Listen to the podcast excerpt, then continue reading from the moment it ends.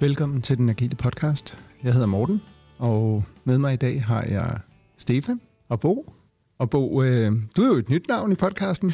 Det er nemlig rigtigt. Ja, så øh, vil du ikke lige fortælle, hvem du er? Jo, det kan jeg godt. Sådan en har I ikke haft før. Jamen, jeg hedder som sagt Bo. Jeg arbejder som øh, noget så fancy som Product Leadership Coach øh, i, øh, i Ørsted, og det har jeg gjort i en i halvandet år, og arbejdet med agilitet i 10 år cirka i alt. Mm. Og så har Stefan og jeg jo haft øh, den glæde at være kollega med dig tidligere. Så vi har, vi har arbejdet som konsulenter sammen tidligere, øh, og har lavet os inspireret af meget af det, du, øh, det arbejde, du har lavet, og øh, håber også, det går den anden vej. Og selvfølgelig vil vi så også gerne have dig med i den agile podcast, så, øh, så vi kan fortsætte den øh, konstruktive, faglige øh, chat, og øh, forhåbentlig også en masse god grin. Mm. Det er kun fedt. Og så start med at fortælle mig lidt om din uh, Westlife-koncert. Har du været til Westlife-koncert? Jeg har været til Westlife-koncert. Det stærkt. Øh, jamen, jeg, øh, hvad skal man sige, lidt, lidt eller hele konceptet med, med Bucklock, jeg gerne vil, øh, hvad skal man sige, prioritere de ting, jeg, jeg gerne vil, inden det er for sent. Så, øh, så øh, har jeg sådan fået et overblik over alle de koncerter, jeg vil gerne vil se, og de fleste af de bands, der er populære nu, de kommer til København, det er ret nemt at se. De fleste af de koncerter, der var populære, eller bands, der var populære for lang tid siden, øh, der skal man ret lidt længere væk. Så jeg var simpelthen i, øh, jeg var simpelthen i Viborg og se øh, Westlife. Øhm, men det var lidt som om, det var et scoop for, for Viborg for Westlife. Ja. Men det var lidt et nederlag for Westlife at tage til Viborg, tror jeg. Øhm, jeg havde virkelig jeg havde ikke forventet det store. Men det var sådan en festivalsplads, lidt som øh, når man tager til Vi elsker, hvad hedder det, nej, hvad hedder det, um, Grøn Koncert, og Vi elsker 90'erne og sådan noget. Men sådan, det var ret fedt, der var, øh, det røg min stereotyp ind her, fordi um, min, uh, der var syv madboder, uh, hvor jeg tænkte, det er meget lækkert, men fem af dem var pølser. Jeg, tænker sådan, jeg tænkte, det er så jysk, det der. så, uh, men de var overraskende, uh, overraskende gode. Nå, stærkt. Så du var helt høj på sing-along Ja. tunes der. Kan du lige prøve bare at lige give mig øh, sådan catchphrasen fra en af deres store hit? Fordi, Uh, Jeg tror yndlings er uh, When You're Looking Like That. Den kender du Den I er, can't believe that I just gave away now. I can't take it back. ja, ja, yes, yes, yes, yes. men de har også lavet uh, Uptown Girl og Mandy. og, Men dem tror jeg ikke, de har skrevet selv. nej, nej, nej, nemlig ikke. Og uh, de har lavet mange gode covers, men de har endnu, endnu flere gode uh, live uh, originale. Ja, Mm. egne numre. Yes. Ja. Apropos egne numre, så skal vi til i gang med vores eget lille nummer her. Mm-hmm. Og øh, jeg tænker måske næsten, du skal have lov til at sætte øh, lidt rammer for det emne, Bo. Det kan jeg godt. Øhm, emnet er agil bæredygtighed. Og øh, det er faktisk først for nylig, at jeg er begyndt selv at arbejde med bæredygtighed, så måske vi lige skal øh, sætte rammerne for, hvad det er. Jeg tror, altså, altså så sent som sidste år, der troede jeg stadig, at øh, global opvarmning var sådan en kæmpe forfest. Øh, men jeg har alligevel arbejdet med det i et års tid nu, og synes, der er nogle øh, ret vilde, ret spændende, ret unikke observationer, man kan, øh, man kan drage mellem, øh, mellem det agile og, øh, og bæredygtighed. Og man kan sige, det kan bestå lidt forskellige ting. Øh, der er jo hele det her med sustainable development fra, fra det agile manifest, øh, hvor man sådan sørger for at undgå overarbejde og teknisk gæld og sådan noget. Det er ikke helt det, jeg taler ind i her. Øhm, der er også aspektet med, at øh, man kan udvikle hvad skal man sige, bæredygtige produkter, øh, hvor man bør kigge på hele value streamen og hvad skal man sige, øh, sørge for, at man kommer ind i den øh, cirkulære økonomi, sådan så man kan reparere og hvad skal man sige, genbruge. Øhm, men det er faktisk heller ikke helt det. Det er mere, hvordan man kan bruge nogle af de underliggende temaer, der går på tværs af alle de agile hvad skal man sige, metoder og rammeværk, øh, til faktisk at forstå, men også at måske løse øh, klimakrisen. Wow. Det må være det største emne, vi har haft til dato. Øh, og det er jo, altså, i virkeligheden kan vi jo godt tage, tage ordet agil væk fra bæredygtighed og bare sige, at temaet i dag er bæredygtighed. Øhm, og så vil vi prøve at tale lidt ud fra vores faglighed, øhm, og, og se om vi ikke kan anvende nogle af de agile temaer eller koncepter til at, at løse klimakrisen. Fedt emne. Ja, super fedt emne. Også øh, interessant det her med, at når du siger agil bæredygtighed, der kommer faktisk tre forskellige emner. For, for mig så er det klart, at det, de to første, du lige starter med at sige, det, det er ikke det, vi skal snakke om i dag. Det er nok de to steder, mit hoved egentlig vil søge hen. Nemlig er det sustainable development og, og bevare et, øh, et, et pace, som man, kan, som man kan holde i lang tid, som nu ligesom kommer fra, fra manifestet af. Det siger du. Det var ikke det, vi skulle snakke om. Er det så, hvordan vi udvikler nogle bæredygtige produkter, der skaber nogle sociale, klimamæssige, øh, positive forandringer. Det var heller ikke det, men så var det det her tredje tema med, hvordan kan man se på bæredygtighed og på klimakrisen med agile briller og bruge nogle af de bagvedliggende temaer. Hvad så er det første tema, vi kunne, vi kunne kaste os over? Jeg har gjort nogle forskellige hvad skal man sige, observationer. Og det første, øh, det er hele det her aspekt, som nogen måske kender som blame culture. Der er måske nogen, der har oplevet, at hvis man øh, er i en øh, hvad skal man sige, organisation, hvor der er en tendens til, at man er hvad skal man sige, meget glad for at skulle finde den skyldige, når noget er gået galt, øhm, så, så sker det også meget hurtigt, at øh, hvad skal man sige, transparensen falder, og det er måske lidt svært at lykkes med det agile. Og når jeg sådan kigger med de øjne, eller med de briller, på, øh, på klimakrisen, så ser jeg, at der bruges enormt lang tid på at sådan diskutere, om klimaforandringerne er menneskeskabt. Der bruges ret lang tid på at finde ud af, hvem er egentlig skyld i dem. Og der bruges også ret lang tid på at finde ud af, hvem er så ansvarlig for at gå videre. Er det Danmark, der skal gå forrest? Er det politikerne? Er det firmaerne, der skal gå forrest? Hvem er det egentlig? Og hvis man sige, selv hvis det skulle være, at vi finder ud af, at øh, Kina er den, øh, er den store sønder, så, øh, hvad skal man sige, så er det nok ikke noget, de har gjort med vilje. Nu skal jeg tale på hele Kinas vegne, det er der andre, der gør. Men, øh, men øh, det er nok ikke noget, de har gjort med vilje, for der har ikke været tidligere det her fokus på bæredygtighed. Det vil sige, selvom det kan føles helt enormt rart at sige, når vi peger på den skyldige, vi har peget på den, der skal være der, øh, der, sådan, der, der, øh, der er den, og så måske endda give dem en kæmpe bøde, og fordi det føles ret for vores retfærdighedssans, så er det faktisk tid og energi, der bruges øh, rigtig, rigtig dårligt, som kunne være brugt på faktisk at løse øh, problematikken, øh, vi har klimakrisen. Tilsvarende, så er der forventeligt ikke nogen, der bare sidder på løsningen, men som venter på at blive udpeget som den ansvarlige. Altså, der, selv hvis vi finder ud af, at det er firmaerne, der er ansvarlige, der er ikke nogen, der sidder og er klar med løsningen, som bare venter. Det vil sige, at i stedet for at finde ud af, hvem skal vi pege på, så finde ud af, hvem er faktisk i stand til at løse det, og det er vi alle sammen.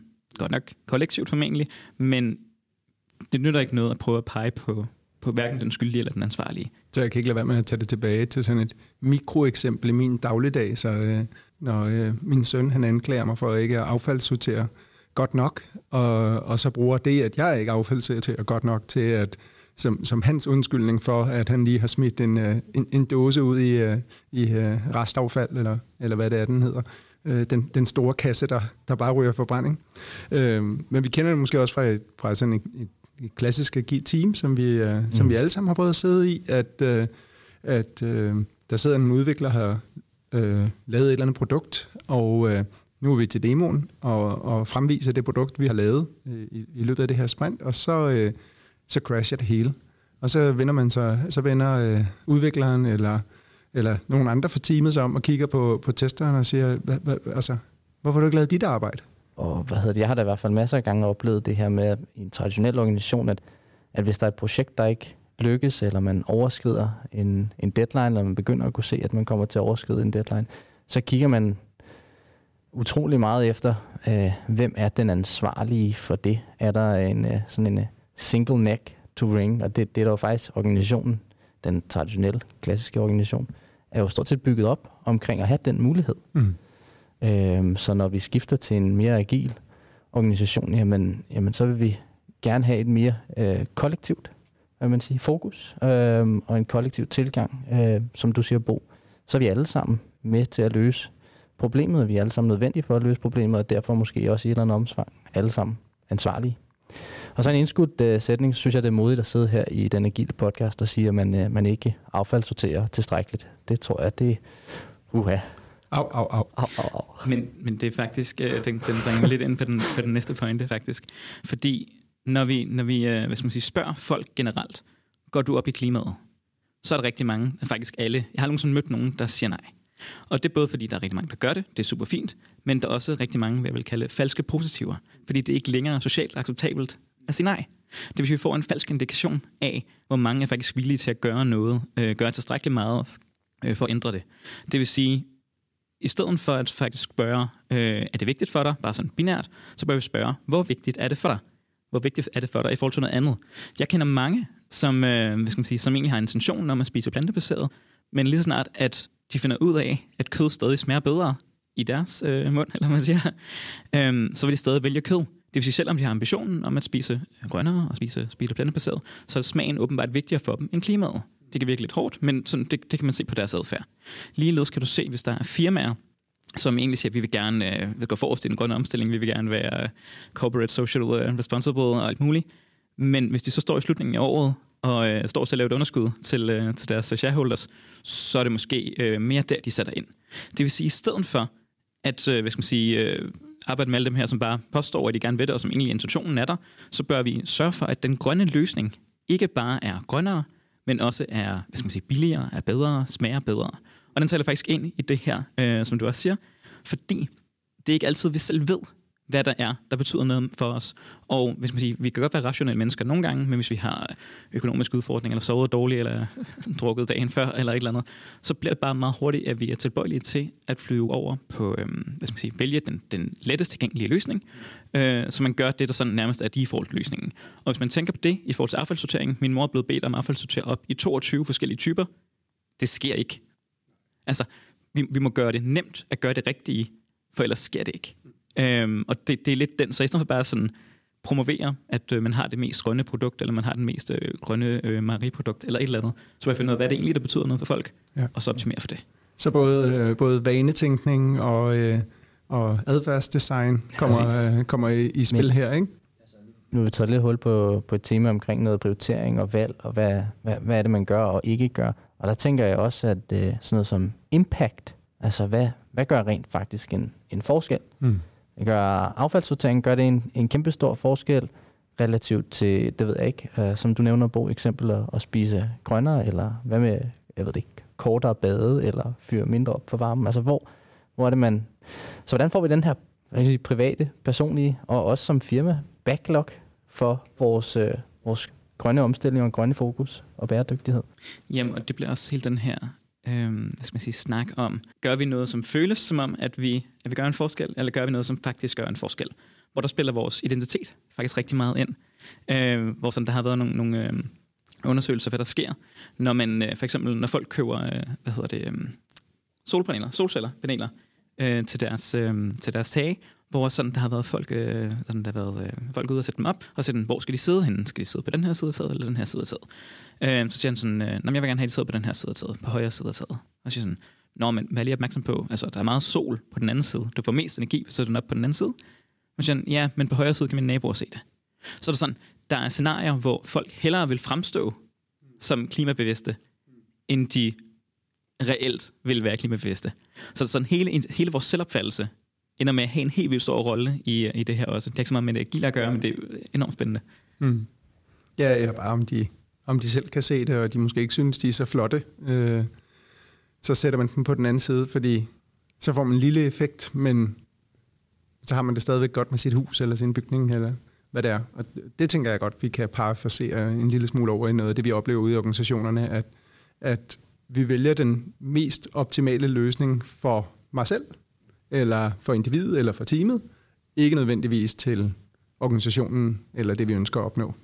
Ja, det er jo et eksempel på, på superoptimering, ikke? som mm. vi også kender fra en, øh, en traditionel øh, linjeorganisation, en traditionel organisation, øh, hvor man typisk jo er struktureret i nogle hvad vil sige, faglige kompetenceområder, og man får måske tildelt et øh, budget og nogle headcounts og, og så videre. Men som leder måske, når vi har haft et afsnit om, om linjeledelse, måske kommer til at sidde og optimere lidt på, på egen øh, vinding, eller hvad vi skal kalde det, men man får ikke kigget på, på helheden. Det er jo også noget af det, vi gerne vil gøre op med i det agile. Ja, og den, den er også øh, super relevant nemlig i forhold til, hvordan vi kan, kan øh, tilgå hele, hele klimakampen. Fordi, kan man sige, vi så det jo faktisk med, med corona og med, med desværre også øh, krigen i Ukraine, at sådan at det hele påvirker hinanden med sanktioner og alt muligt andet. Vi er en stor verden. Det vil sige, vi kan ikke, vi kan ikke optimalt løse hvad skal man sige, øh, klimakrisen, hvis vi betragter den som et problem Danmark har, et problem Sverige har osv. Og på samme måde kan vi heller ikke sige, når man, øh, vi betragter landbruget som noget helt øh, uafhængigt af, af klimaet, bare lige fordi det er en anden minister, der sidder på et andet budget. Det, er sådan, det bliver meget suboptimering, og det bliver meget, øh, hvad skal man sige, suboptimale løsninger, vi kan ende med. Øhm, det, der sådan lidt er et problem her, det er også, at der er en, jeg observerer en ret stor, øh, hvad skal man sige, mistillid i verden. For der er lidt det der med sådan, hvad med de andre, hvad med dig, hvad med dig, som du også sagde om, om øh, din søn. Fordi man sidder og tænker, jamen, vi er jo bare et lille bitte land i Danmark. Hvorfor skal vi gøre noget, hvis Kina ikke gør det? Jamen, hvorfor skal vi ikke gøre noget? Hvorfor skal vi gøre noget? Hvorfor lige nøjagtigt os, der skal gå, der skal gå forrest? Øhm, den er meget blevet med sådan, what aboutery, tror jeg, øh, det kalder sådan, hvad, hvad med dig selv? Øh, kan du, øh, hvorfor kan du ikke selv gøre det? Det er bare rigtig, rigtig svært. Man ser det jo altså også i alle organisationer, men endnu større i verden, at det er svært, rigtig svært at få alle med på én gang. Så hvis vi kan gå forrest og vise det gode eksempel, så er det jo øh, en start. I hvert fald, ja. så kan det godt være, at vi ikke løser det i sig selv. er det, vi begynder at tage hul på? Er det sådan lidt bandwagon-effekt eller hockeystick-effekt, vi prøver at, du prøver at komme, komme ind omkring, hvis vi sådan skal koble til nogle af de temaer, vi i hvert fald øh, ofte taler om, når vi, øh, når vi taler agile transformationer eller agile rejser øh, for, for større organisationer. Øh, så, så skal vi jo starte et eller andet sted. Vi skal demonstrere, at, at vi gør en forskel, og at det, vi gør anderledes, eller det, vi gør nu, det rent faktisk har en effekt for at få andre med på vognen. Ja, præcis. Og man kan sige også hele hockeystick-effekten. Nogle, nogle, øh, hvis, hvis man ikke kender den, så øh, rigtig, rigtig ofte, næsten altid, når man kører et øh, sprint, og hvis man bruger en, øh, en burn-down chart, så kan man se, at øh, det er måske omkring dag 9, at øh, den første øh, to-tre ting lukkes, og så når man ikke lige resten. Så man får den her øh, ikke, ikke helt ideelle graf. Og det er sjovt, fordi som det bliver fremstillet som noget positivt, når politikerne siger det sådan, når vi bruger lidt hockeystick-effekten, vi siger, når vi, vi, vi er afhængige, vi, vi øh, gør os selv afhængige af fremtidens teknologi, vi håber på, at det bliver rigtig, rigtig godt, og så løser vi det lige i slutningen. Og hvis man siger, hvis det, øh, hvis, hvis den plan var perfekt, og det holdt, så kunne det måske lige nøjagtigt øh, lade sig gøre. Men vi går glip af al den hvad kan man sige, akkumulerede værdi, vi kunne få ved at øh, begynde at lave nogle tiltag nu. Men det er mere sandsynligt, fordi det er et ret komplekst problem for at se det mildt, det er mere sandsynligt, at vi ikke rammer helt øh, spot on på den her plan. Det vil sige, at vi lærer faktisk først, om vores løsning har den ønskede effekt, når vi rammer øh, hvad skal man sige, virkeligheden. Hvis vi først rammer virkeligheden lige inden det er for sent, så giver vi kun os selv en mulighed, og så har vi nærmest tabt øh, med det samme. Det vil sige, at i stedet for at bruge en masse tid på at finde den perfekte plan, så bør vi hellere komme i gang med at eksekvere, iterere, eksperimentere lidt, og dermed også, hvad skal man sige, øh, Øh, Få noget læring ind undervejs. Ja, uden den læring, vi egentlig får. Ja. Fordi selv hvis vi kommer frem til den, til den perfekte plan ved at analysere øh, i, i 20 år eller et eller andet, så vil det være for sent at eksekvere på den, mm. fordi tiden går mindst. Mm. Ja, og hvis vi skulle tage fra, igen fra det, sådan, det agile af, så, så handler det jo om at have en vision eller nogle, hvad vi kalder mål, produktmål for, for ens bæredygtighed, og så inkrementelt bevise en en eller anden fremdrift imod de her sådan, mål, der, der giver en noget tro på, at det, det kan vi godt nå, det her. Så du, som du siger, det er ikke først til allersidst, at vi har den her hockeystick-effekt, men derimod, vi har nogle initiativer nu og her, der leverer noget værdi hen imod de mål, som vi har, der giver os noget tillid til, at vi tør fortsætte på, på rejsen. Eller vi skal ændre noget, som I siger her. Ikke? Ja, og det er jo det her med sådan for tidlig læring gennem hvad skal man sige, den impact og de outcomes, vi, vi laver hvor sådan, jeg, jeg bruger en del øh, begrebet øh, leading og lagging indicators, hvor lagging indicators, hvad skal man sige, er det her med, at vi kan se, når, man, øh, hvor, hvor, mange temperatur, hvor mange grader er temperaturen reelt sted. Det er et rigtig godt øh, en rigtig god indikator for, hvordan det går, men det kommer alt for sent. Det kommer så sent, at det er umuligt at reagere på den. Vi kan ikke bruge den til at, at træffe vores beslutninger.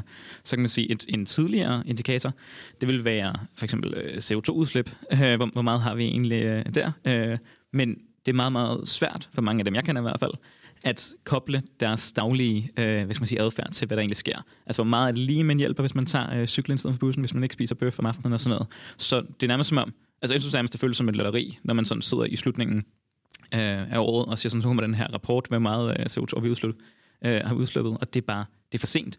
Så der kan jeg godt lide noget af det, man har gjort. Jeg tror nok, det er Irland, hvor man har sagt, kan vi finde en endnu tidligere indikator? Den er måske ikke øh, hvad skal man sige, øh, helt rigtig, men den giver en eller anden form for, for rettesnor, om vi gør det rigtigt. Hvor der har de mål på, hvor mange mennesker er der per bil, per personbil. Og på det her tidspunkt, jeg tror det var 2016, der var der 1,01. Så det, de sagde, som de brugte til at lave, øh, hvad skal man sige, finde på løsninger, der kunne, der kunne optimere, øh, hæve, hæve det antal. Og der sagde de, at vi opretter nogle øh, øh, hvad skal man sige, motorvejsbaner, hvor at hvis du samler en blaffer op, så kan du få lov til at køre hurtigere. Og den, der steg den i det, i, den, øh, i det område steg den fra 1,01 til 1,6 over et par år. Og man kan sige, det er jo ikke i sig selv det, der redder øh, klimaet, men ved at komme tættere på, og ved, man sige, ved at gøre metrikkerne forståelige for, for den almindelige borger nærmest, så kan vi alle sammen begynde at bruge vores hjerner, så kan vi alle sammen begynde at innovere op imod, hvad vil være en, en uh, god løsning til det her.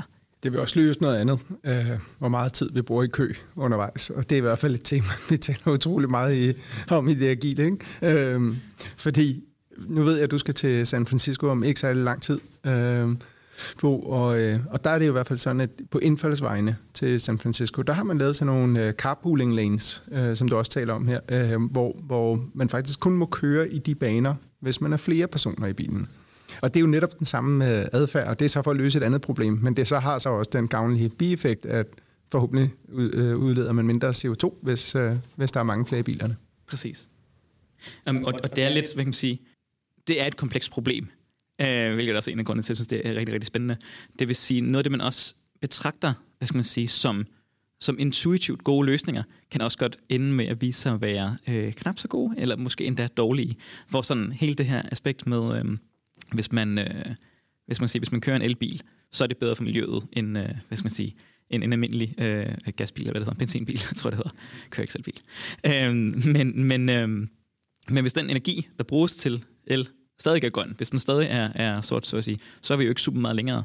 Og det, der sådan har, har vist sig, i hvert fald igennem nogle, øh, nogle, øh, noget forskning, der har været lavet, øh, er, at når folk kører en elbil, kører en elbil, så igen tilbage til deres identitet, så føler de, at de har gjort noget godt for miljøet. Så kører de godt lige rundt, og så kan de godt lide at sådan, se, jeg kører en Tesla og sådan noget. Ej, hvor er jeg nice. Så de ender med ikke bare at køre fra A til B, som man normalt vil betragte en bil som, øh, men også lige cruise lidt rundt og bruge noget mere. Så de ender med at køre mere, når de bruger en, en elbil.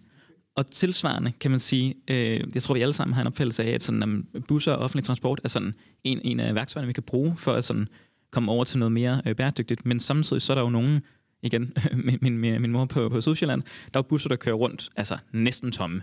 Hvor sådan, det at vi har en bus, der kører rundt øh, tom, er jo så dårligere, end hvis vi øh, havde en enkelt, øh, hvad skal man sige, ja, en, en enkelt bil, der kørte rundt. En persons køretøj til hende. Præcis. Ja. Men, men det her, det der gør det ret svært her, det er at kommunikere klart og tydeligt. Fordi hvis vi nu ikke længere kan sige, øh, offentlig transport er bedre end ikke offentlig transport, og sådan altid har ret, eller sige, en elbil er bedre end en elbil, fordi der er nogle nuancer, der er svære, så bliver det svært at kommunikere klart. Så kan man enten vælge at kommunikere helt vildt tydeligt, så er der ikke nogen, der forstår det, eller man kan vælge at simplificere det, men så kan man hurtigt komme til at fremstå som utroværdig hos øh, lytterne, hvor du tænker sådan, men hov, du sagde jo, at elbiler var godt. Og sådan, jamen ikke altid. Det ser du ikke noget om. Så der er en, der er en, der er en ret spændende øh, problematik der, som vi også ser i rigtig mange organisationer ja. øh, i forhold til kommunikation. Ja. Og, og det er også lidt tilbage til det der individ versus kollektivet eller systemtænkning, som vi, vi også talte om lidt før, ikke? At, at når man gør en, når man forsøger at lave de her løsninger, så gør man det jo gerne for kollektivet, men man gør det stadigvæk for, for kollektivet, typisk i den kommune, du er i, eller den region, eller det land, du er i. Øh, og, og hvis vi tager det op på, på øh, endnu højere niveau, så kunne det være for Europa. Men hvis vi nu tog hele verden, jamen så ville det måske være bedre at give ud, at vi hjalp nogle, nogle mindre bemidlede lande med at blive løftet til et eller andet minimumsniveau, for, frem for at lave indsatsen lokalt.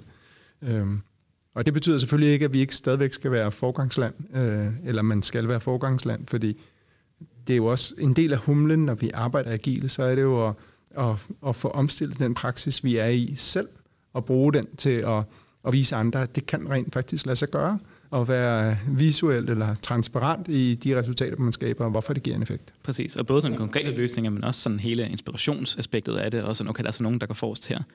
Men og noget af det, som jeg synes, der er ret øh, hvad skal man sige, spændende, er, at øh, under corona, igen, og det, det er jo to kriser, så det er meget fornuftigt at sammenligne dem egentlig, men under corona oplevede vi jo sådan, øh, hvis man siger, der pressemøder, som var der over det hele. Jeg tror, rigtig mange havde dem og sådan øh, endte med at undgå dem for at bevare deres mentale helbred eller et eller andet.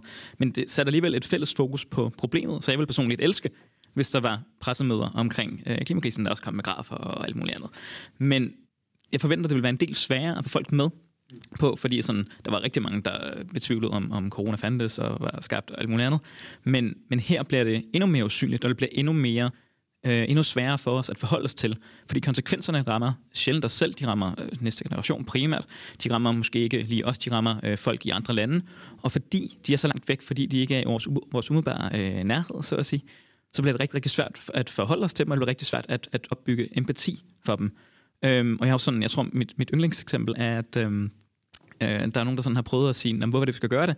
Så vi har lavet, der var lavet sådan en øh, skræmmekampagne, hvor vi siger sådan, hvis vi ikke gør noget nu, så i 20, 30, 50, jeg kan ikke engang tallene, men der stiger øh, den globale temperatur med 2 grader. Men lidt som du sagde tidligere, øh, med at sådan, øh, vi skal ned og ramme øh, folks, øh, hvad, hvad der føles rart, men optimere for sit eget.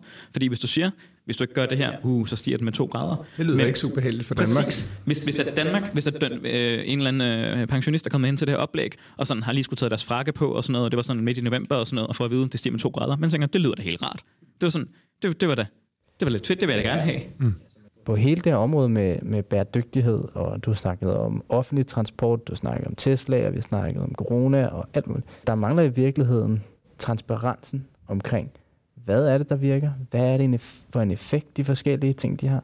Hvornår indtræffer det? Alle de her ting, som vi normalt i den agile verden gerne vil bruge til at lave vores prioriteringer, til at lave vores backlogs, til at træffe vores valg. Alt det er meget intransparent, meget svært at gennemskue, og ikke særlig håndgribeligt for den enkelte.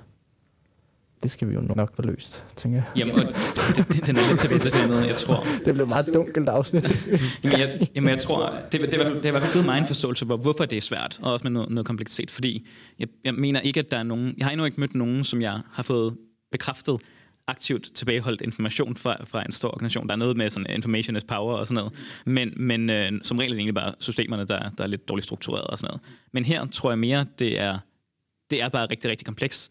Der er ikke et tydeligt svar øhm, på, hvad skal man sige, hvordan vi egentlig skal gøre det, øh, hvem, hvem der kan gøre det, og hvad skal man sige, hvad der skal, øh, hvad der skal ud med. Og det er også derfor, at det bare er nødvendigt, at vi inddrager øh, alle, hvad skal man sige, ikke nødvendigvis, at alle skal være med, før vi gør noget som helst, det er for sent, men, men øh, men at alles input, øh, hvad skal man sige, øh, kommer ind og bliver, bliver taget seriøst. Og jeg synes i hvert fald, det er en interessant tilgang at, at sige, kan vi, kan vi anvende nogle af de samme værktøjer, som vi gør, hvis vi øh, introducerer agil metode, eller opti- øh, optimerer øh, virksomheder, der arbejder agilt, så, så er der jo mange af de her værktøjer, som er øh, lige relevante, om man taler klimakrise, eller corona, eller alle mulige andre problemer. Øh, der er en række temaer, som som vi bare bør arbejde med. Øh, og øh, det er nok ikke agil i sig selv, der løser øh, klimakrisen, men, men det kan i hvert fald være et væsentligt bidrag til at løse klimakrisen. Præcis. Og jeg tror nemlig, en, måske, en, måske en uh, sidste pointe, øh, er, at jeg, sådan, jeg har lidt observeret det her med, at når man når der er nogen, der går forrest, og så sådan, hey, jeg har taget tog i stedet for flyet, så i stedet for at få en uh, high five og en, og en cola i, i lufthavnen eller et eller andet, så kommer der hurtigt en og siger sådan, nå ja, men nu spiser jeg jo stadig kød. Så man ender sådan med at blive, blive sådan, uh, fremstillet som nærmest hyklerisk, og det er der jo ikke nogen, der har lyst til. Det vil sige, det der ender med at ske, øh, bare sådan rent menneskelig adfærd, det er, at man prøver at gøre det helt perfekt. Men det er næsten umuligt at leve det perfekte øh, øh klimamæssige liv, i hvert fald sådan som det gør nu. Man skal gøre noget meget ekstraordinært hele tiden. Så det man ender med, det er at øh, i værste fald give op, eller i hvert fald være lidt mere øh, hvad skal man sige, øh, åben omkring, hvad der egentlig sker. Det betyder bare, at det, der kommer til at fylde i medierne, er for eksempel, Øh, hvad hedder det, klimabenægterne, Øhm, så det er dem, der kommer til at fylde, og mennesker vil gerne være en del af et fællesskab. Det vil sige, når vi ser alle omkring os, alle dem, der er i sådan vores øh, umiddelbare opmærksomhed, de er klimabenægtere og sådan gør ikke noget for det, så tænker vi, så behøver jeg måske heller ikke lige gøre det. Og det ville jo sådan set være fint, hvis vi kunne øh, hvis man sige, bare lige komme med det sidste argument, og dermed overbevise øh, klimabenægterne. Men jeg har jeg tror, mit yndlingseksempel, der kom den her nye rapport for, for nogle måneder siden med sådan, nu har den her øh, 600 siders rapport, eller hvad det er, hvor der står, at det her, det her, det her, alle de, alle de bedste forskere er inde over det. Og for det første, der er ikke nogen, der læser en 600 siders rapport, men for det andet, min, min, øh, min veninde sagde, at nu må de da endelig blive overbevist. Og jeg, har, jeg er så godt som sikker på, at det er ikke længere information, der mangler. Jeg tror, lige nu bruger vi en øh, tid og energi på at indbygge eller opbygge rationaler, data, information, som, hvad skal man sige, ikke er, er unødvendig for dem, der allerede tror på klimakrisen, og som, er, som ikke påvirker dem, der ikke tror på klimakrisen. Så det, det er unødvendigt. Vi må hellere komme i gang og se, hvad kan vi gøre, og så må vi se, om, om resten kan følge med. Men det bliver bare dem, der kommer til at fylde i, i vores opmærksomhed. Og jeg tror, hele det der med, man så den der øh, kæmpe drama, der kom, når man prøvede at indføre to kødfrie dage om ugen, og det er bare de her små inkrementelle øh, øh, ændringer, man kan lave. Så i stedet for at gå op på to, som heller ikke virker som super meget, hvis jeg skulle sige det, men sådan, så gå til en, eller gå til valgfri, øh, hvad skal man sige, køddag en dag om ugen, og sådan et eller andet, hvor man sådan hele tiden kan komme ind og lave en minimal forandring, øh, forandring hele tiden, og noget af det mest deprimerende, og ikke for at slutte det sort øh, eller mærkt, øh, Stefan, men, men det var jo, at det er nemmere at arbejde, fortsætte med noget, når man allerede er i gang. Og inden corona sagde man, at det er fuldstændig umuligt, at vi ikke kommer til at flyve. Det sådan, glem det, det sker ikke. Bum, corona, så skete det. Der var en fuldstændig gylden mulighed for at sige, lad os lige fortsætte med den her, fordi det er rigtig, rigtig godt for klimaet. Men det har vi jo så ikke formået at gøre, så nu er vi sådan lidt tilbage til den Jamen. Ja, næsten, øh, fordi jeg synes jo, jeg synes jo noget af det, man øh, op, oplevede ved, øh, ved corona, det er jo, at, at der er masse, masser af skønne oplevelser i det lokale. Så, øh, så for ligesom at tale øh, kontinuerlig forbedring her, fordi det, jeg tænker, det er lidt det emne, du i virkeligheden øh, dykker ind i, så, øh, så handler det jo om at have nogle incitamenter til at vælge øh, kontinuerlig forbedring. Øh, Udover at det er bare fedt, når, når, man, når man gør noget, som, som er anderledes, eller justerer på noget, så det føles lettere, eller det føles sjovere, eller det giver mere mening, eller det giver bedre produkter. Øh, så, øh, så finde de incitamenter, der skal til, for at man kan vælge noget. Og nogle gange kan det være, at det er billigere, nogle gange kan det være, at det smager anderledes, men andre gange kan det også bare være, at det giver en god oplevelse. Og, og jeg tænker helt sikkert, det at vi overgår til at, at lave de små inkrementelle skridt, det kommer jo til at blive de, øh, de mange, begge, øh, mange begge små øh, til at lave en reel forandring. Så hvis vi kobler det med øh, systemtænkning og, øh, øh, og nogle af de andre ting, øh, øh, blame-kultur og så videre, ikke, så, så, så er det jo, at man begynder at se en, se en effekt. Ja, når du sidder og taler om, om 600 siders rapport, og, og du siger det her med, at det er jo ikke information, der mangler, så, så kommer jeg igen også til at tænke lidt på den traditionelle organisation og projektmodeller versus det agile. Vi skal lidt ud af, vi skal bare ud af analysefasen, og så skal vi ud og sætte nogle piloter, nogle eksperimenter i gang, få noget data, og baseret, det på, baseret på det data kan vi så se, om det er noget, vi skal fortsætte med. Kødfri dage i de offentlige institutioner som et eksempel, eller der er også meget tale om, om klimamærkning på, på hvad hedder det, fødevarer og sådan noget.